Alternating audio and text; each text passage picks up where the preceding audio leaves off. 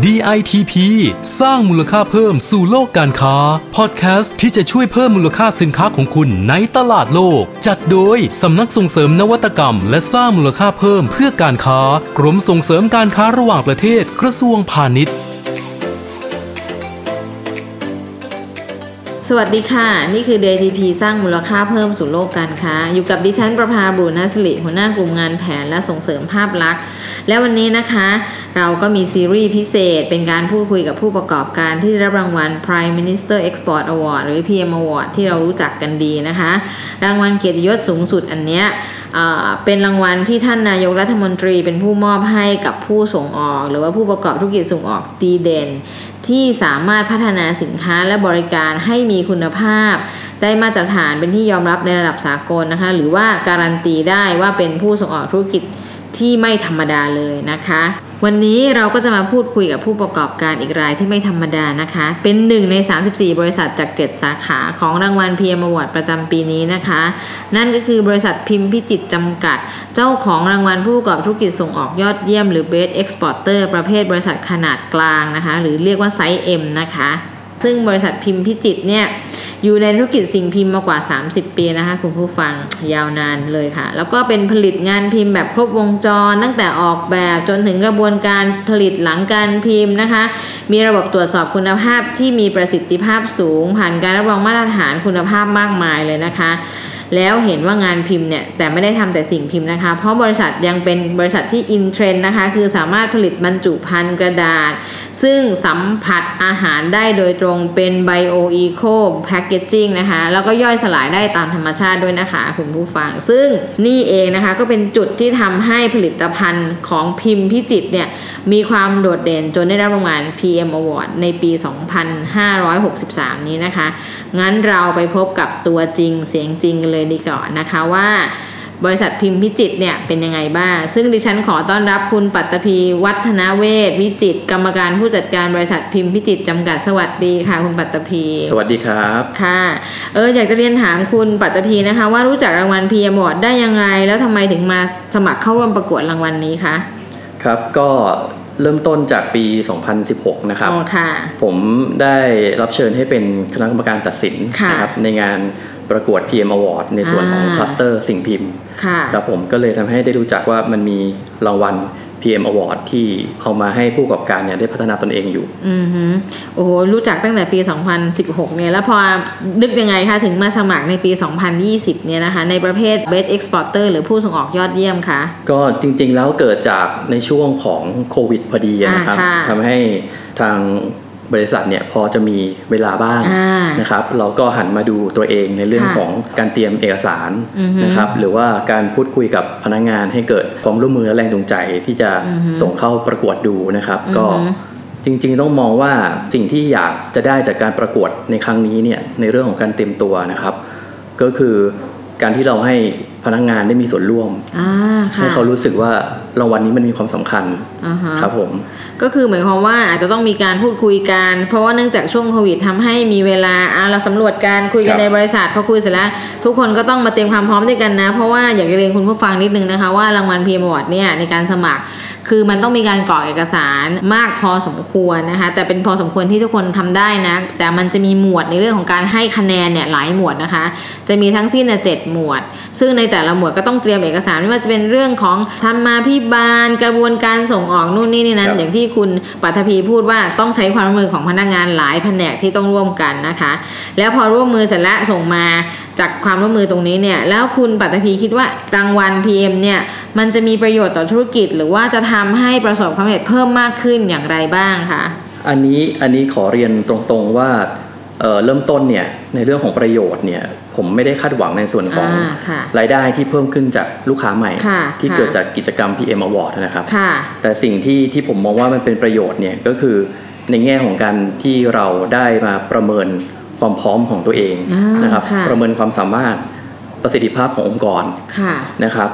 สิ่งที่ได้ต่อไปก็คือประโยชน์ในแง่ที่ให้พนักงานเนี่ยได้มีส่วนร่วมอย่างที่อืมกล่าวเอาไว้นะครับ ก็อืมเป็นการสร้างความเป็นเจ้าของอือฮึ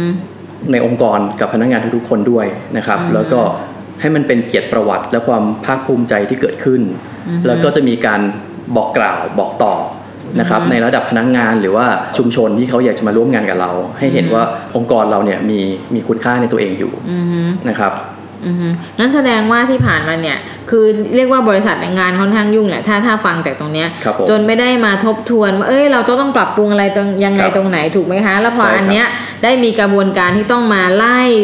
เรียกอะไรลำดับตามเอกสารการสมัครทำให้เราถูกต้ค้องนครับพบว่าเออต้องไปจัดเอกสารเรื่องการจดทะเบียนนะ เรามีเครื่องหมายการค้ายังไงนู่นนี่ดิฉันพูดถูกใช่ไหมคะ ถูกต้องเลยครับอ่า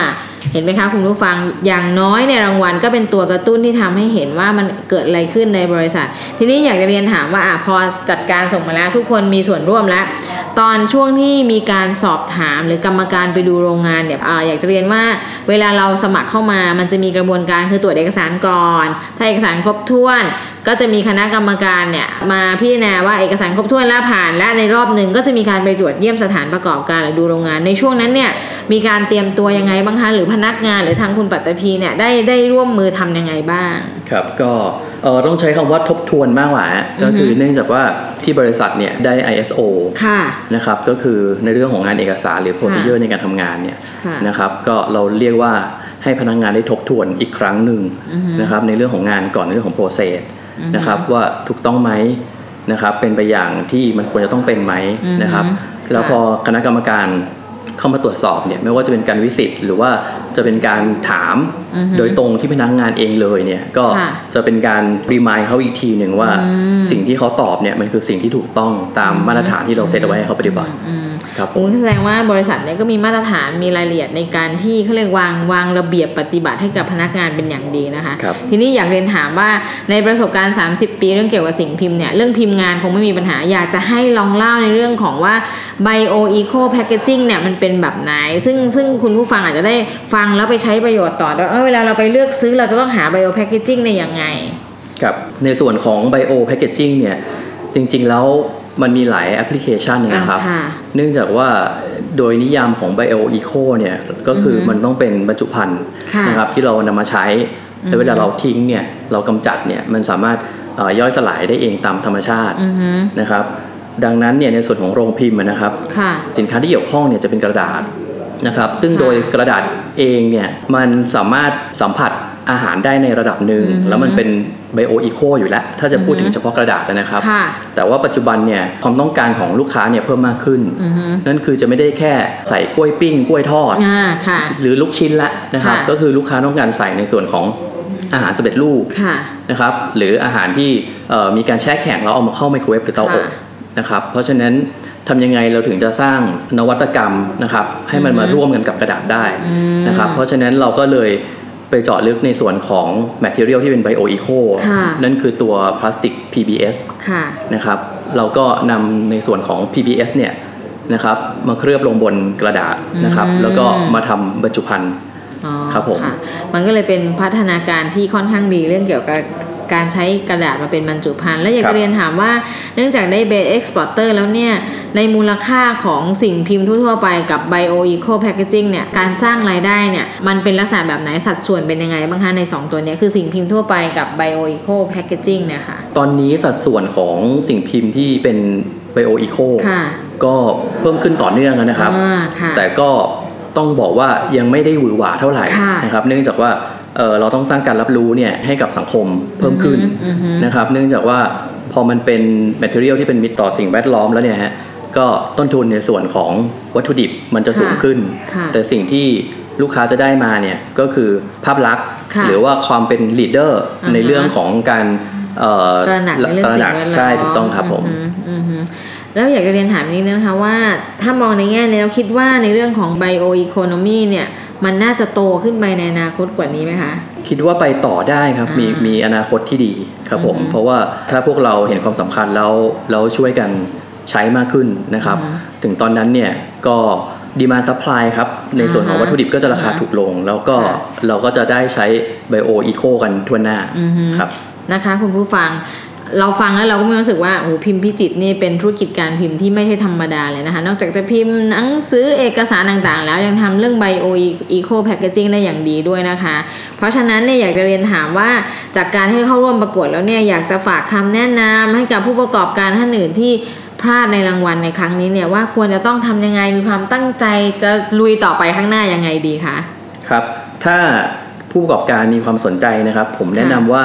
อันดับแรกเลยนะครับ ก็ศึกษาข้อกำหนดให้ละเอียดก่อนอ่าค่ะนะครับว่าว่าต้องทำอะไรบ้าง ต้องมีอือฮึเอกสารอะไรบ้างอือฮึนะครับ อันนี้สำคัญนะครับ ถ้าเกิดอยากจะส่งเข้าประกวดปีหน้า จริง ๆ ปีนี้ก็ขอจากขอเอกสารจากทางกรมมานะครับค่ะมาเช็คลิสต์ก่อนได้เลยอือฮึนะครับ ข้อที่สองค่ะนะครับพอเรารู้แล้วเนี่ยว่าเราขาดเหลืออะไรบ้างนะครับ ก็มาเตรียมเอกสารอือฮึนะครับ เตรียมเอกสารล่วงหน้าว่าเอกสารที่ต้องใช้ นะครับ มีอะไรบ้างอือฮึถ้ายังไม่มีเราก็สร้างเอกสารขึ้นมาบังคับใช้ในองค์กรได้เลยอืมนะครับซึ่งมันก็จะเป็นประโยชน์ด้วย ก็เหมือนเป็นว่าพอเราเจอจุดที่เรายังไม่มี เราก็สร้างอันนี้ถูกต้องขึ้นครับมา แล้วเสร็จแล้วก็ใช้ประโยชน์ในองค์กรได้ด้วยถูกไหมใช่ครัคะบโอ้ฟังแล้วมีประโยชน์ค่ะอันเนี้ยครับข้อที่3นะครับก็คืออันนี้สำคัญก็คือในเรื่องของการสื่อสารองค์กรค่ะนะครับให้พนักงานเนี่ย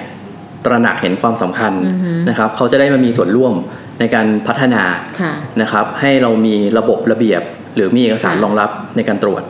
ครับผมค่ะเอ๊ะเรียนถามนิดนึงนะคะว่าฟังดูแล้วเนี่ยเหมือนพนักงานเนี่ยมีคุณภาพมากเลยเนี่ย มีจำนวนประมาณสักเท่าไหร่คะในโรงงานเนี่ย ตอนนี้มีพนักงานประมาณ 200 คนครับ โอ้เยอะนะคะเนี่ยไม่ใช่ธรรมดาเลยนะคะ ค่ะ แล้วทั้งหมดนี้นะคะก็คือวิธีคิดวิธีทำจากผู้ประกอบการอีกรายหนึ่งที่อยู่เบื้องหลังความสำเร็จของบริษัทที่รับการันตีด้วย PM Award นะคะและในตำแหน่งผู้ประกอบธุรกิจส่งออกยอดเยี่ยม Best Exporter